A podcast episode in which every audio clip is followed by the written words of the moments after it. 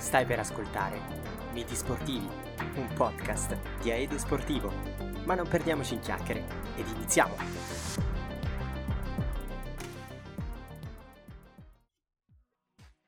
Il primo successo azzurro, Italia 1934. Ottobre 1932. Nel corso del ventunesimo congresso della FIFA, che si tenne a Zurigo, i delegati italiani guidati dall'avvocato Mauro ottennero la designazione ad organizzare nel 1934 la seconda Coppa del Mondo.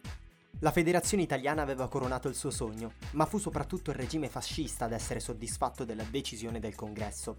Infatti, nonostante all'epoca il calcio non fosse considerato uno sport nazionale, posto occupato piuttosto dal ciclismo, il regime comprese benissimo quanto un evento di questa portata potesse essere strumentalizzato a fini propagandistici, tanto da essere disposto a rischiare sul piano economico pur di conquistare il prestigio a livello internazionale.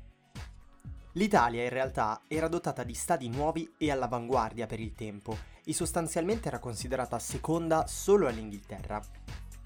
Economicamente però il mondiale fu un grandissimo successo, nelle 17 partite disputate furono incassati 3 milioni e 600 mila lire, che corrispondono all'incirca 850 milioni odierni, con un guadagno netto di un milione di lire, che corrisponde a qualcosa come 240 milioni odierni. Alla seconda Coppa del Mondo aderirono ben 32 nazioni, delle 50 che erano affiliate alla FIFA, si dovette quindi pensare alla creazione dei gironi eliminatori da cui sarebbero dovute emergere le 16 squadre che avrebbero preso parte ai mondiali. L'Uruguay, campione del mondo del 1930, non prese parte nemmeno alle qualificazioni come ripicca della mancata partecipazione dell'Italia e di molte altre squadre europee nell'edizione precedente.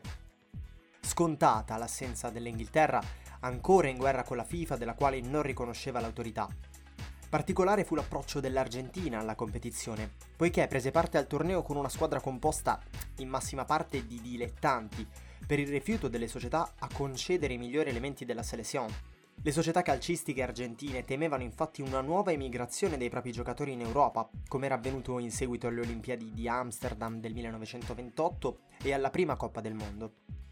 Evento di grande importanza nella storia azzurra, infatti, fu la vera e propria razzia di talenti calcistici nel grande serbatoio latinoamericano. Sfruttando con pragmatismo il riconoscimento della doppia nazionalità agli emigranti e ai discendenti, il calcio azzurro si trovò a poter disporre di autentici fuoriclasse che consentirono alla nostra rappresentativa un notevole salto di qualità. Giocatori come Orsi, Monti, Scopelli, Guaita, Stagnaro, Stabile anche il Brasile mandò una formazione minore nella quale tuttavia erano inseriti autentici fuoriclasse come Leonidas da Silva e Valdemar da Brito, futuro scopritore di Pelé. La sola sorpresa dei turni eliminatori derivò dall'imprevedibile esclusione della Jugoslavia, che nel mondiale precedente aveva raggiunto le semifinali, eliminazione avvenuta da parte della Romania e della Svizzera. Dal punto di vista logistico furono otto le città scelte per la disputa delle gare. Bologna, Firenze, Genova, Milano, Napoli, la capitale Roma, Torino e Trieste. Una novità rispetto ai mondiali precedenti che invece vennero disputati in un'unica città. 16 formazioni dunque presero parte alla fase finale, 12 europee. Italia, Austria, Cecoslovacchia, Spagna, Germania, Francia, Belgio, Olanda, Romania, Svezia, Svizzera e Ungheria. 3 americane, Stati Uniti, Argentina, il Brasile, e un'africana, l'Egitto. I favori del pronostico indicavano l'Austria e la Cecoslovacchia come le probabili finaliste. Per gli azzurri non c'era molta considerazione da parte della stampa continentale. La nostra nazionale però era guidata da Vittorio Pozzo, il quale era per quei tempi un tecnico all'avanguardia, informato minuziosamente sulla tipologia di calcio giocato da ogni nazione. Un uomo che credeva profondamente nella disciplina e nell'amore della patria e per questo era un uomo in perfetta sintonia con il suo tempo. Conclusi i turni eliminatori a cui dovette prendere parte anche l'Italia nonostante fosse la nazione organizzatrice, e questa infatti sarà l'unica volta nella storia della Coppa del Mondo eh, in cui la nazione organizzatrice non verrà qualificata d'ufficio, per cronaca vinceremo 4-0 contro la Grecia nella partita d'andata e poi al ritorno la Grecia deciderà di non presentarsi, quindi consegnandoci la qualificazione, tutto era pronto per iniziare. Furono effettuati i sorteggi degli ottavi di finale, siccome il torneo prevedeva solamente una fase ad eliminazione diretta, quindi ottavi di finale, quarti di finale, semifinali e finale. E questi furono i accoppiamenti. Italia-Stati Uniti, Spagna-Brasile, Ungheria-Egitto, Austria-Francia, Germania-Belgio, Svezia-Argentina, Svizzera-Olanda e Cecoslovacchia-Romania. Si iniziò il 27 di maggio gli azzurri batterono agevolmente gli Stati Uniti per 7-1 con tre reti di schiavio, in una giornata di primavera romana in cui si toccarono addirittura i 40 gradi.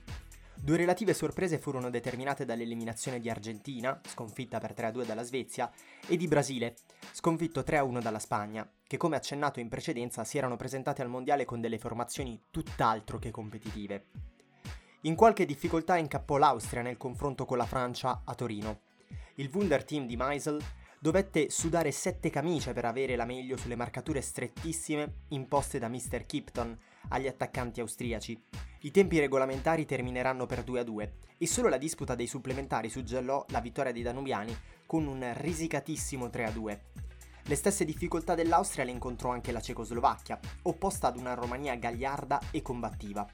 I rumeni andarono in vantaggio all'undicesimo, ma nella ripresa la loro combattività andò scemando e allora Puk e Nejedli riuscirono a ristabilire la giusta gerarchia dei valori in campo.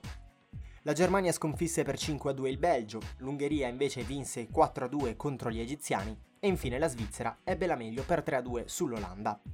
Dai quarti di finale la manifestazione entra nel vivo con degli incontri durissimi. Per noi c'è la Spagna del portiere Zamora, una brutta gatta da pelare. Il 31 maggio a Firenze sugli spalti gremiti da una folla entusiasta, al fischio d'inizio del belga Baert fu chiaro immediatamente che il gioco maschio deciso delle difese ben difficilmente avrebbe permesso agli attacchi di arrivare al gol con azioni manovrate. Dopo ben 120 minuti di lotta fino all'ultimo pallone, la partita termina sull'1-1. I calci di rigore al termine dei tempi supplementari ancora non erano stati previsti e quindi si rendeva necessario un altro incontro, una ripetizione. Questo favoriva nettamente l'Austria, vincitrice del derby del Danubio per 2-1 contro l'Ungheria, che se la sarebbe dovuta vedere in semifinale con la vincente fra Spagna e Italia. A 24 ore di distanza le due compagini si riaffrontarono. Il CT Pozzo si limitò a quattro innesti che rendevano la squadra più compatta ed aggressiva a discapito dello stile. Il CT spagnolo Garcia Salazar fu costretto invece a rivoluzionare la squadra, sebbene pesantemente rimaneggiate le furie rosse non concessero alcun vantaggio agli azzurri. Come ci si può immaginare l'incontro non fu spettacolare come quello del giorno prima, ma le due squadre non si concessero tregua e il risultato rimase in dubbio fino all'ultimo. Gli azzurri passarono in vantaggio già al dodicesimo con un perfetto stacco di testa di Meazza. Gli spagnoli seppero moltiplicare le energie e provocarono brividi di paura ai tifosi italiani fino alla fine della partita. Pur con qualche difficoltà, l'Italia passò alle semifinali, sostanzialmente meritando. Nel terzo quarto di finale i tedeschi dell'allenatore Otto Nerz, che pochi anni più tardi scomparve sul fronte russo, ottennero una vittoria netta seppur di misura con il punteggio di 2-1 ai danni della Svezia. Infine, l'ultimo quarto che vedeva fronteggiarsi Svizzera e Cecoslovacchia. I rossocrociati decisero di adottare una tattica spregiudicata concedendo ai boemi larghissimi spazi, grazie ai quali costruirono le basi di una vittoria sofferta gli elvetici riuscirono ad andare in vantaggio e a raggiungere i cechi sul 2-2, ma a 7 minuti dal termine i cecoslovacchi siglarono il definitivo 3-2 che li portò in semifinale. Austria-Italia e Cecoslovacchia-Germania. Queste le semifinali della seconda Coppa del Mondo. La Cecoslovacchia sconfisse i tedeschi per 3-1, in una partita che dimostrò la netta supremazia della nazionale boema.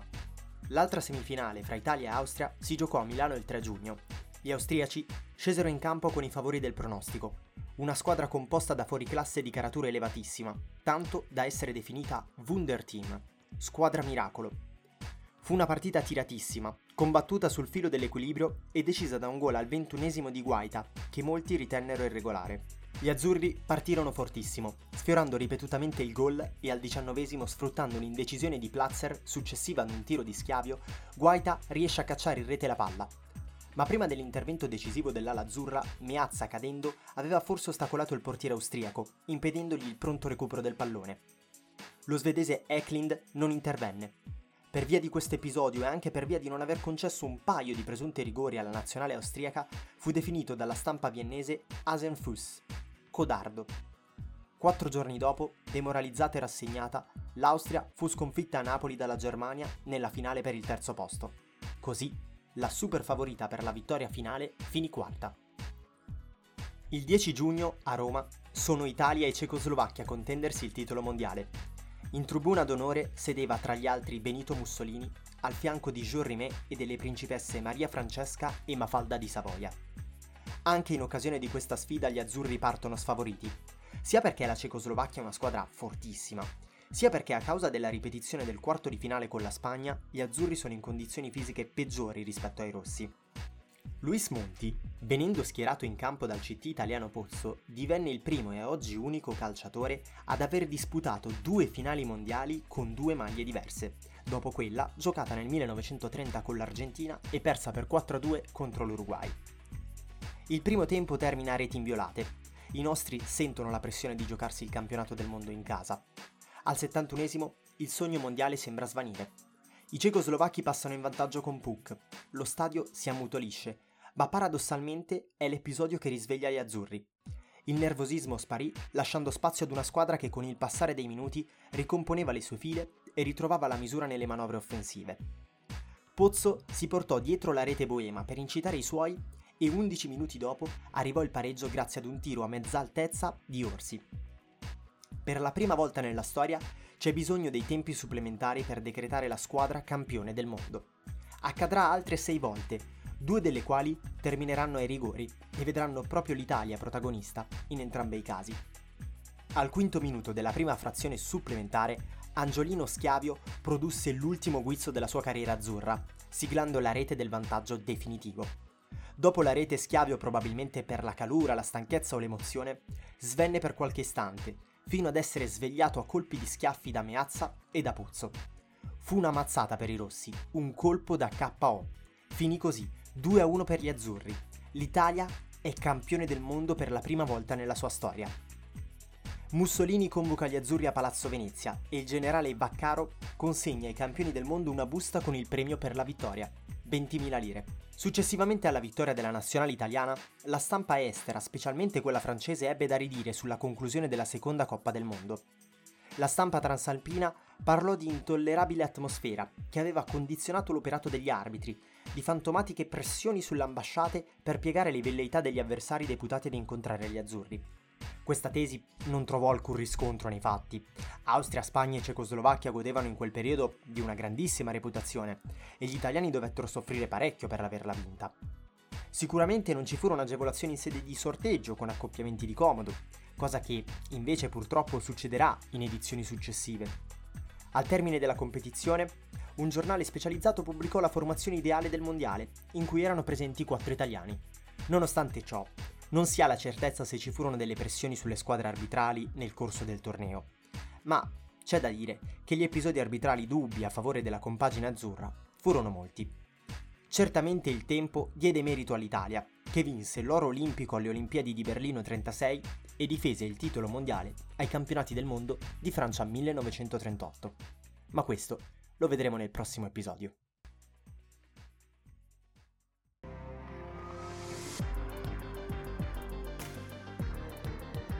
E per oggi abbiamo finito. Se il podcast ti è piaciuto seguimi e attiva la campanella. Mi trovi anche su YouTube e su Instagram. Alla prossima storia!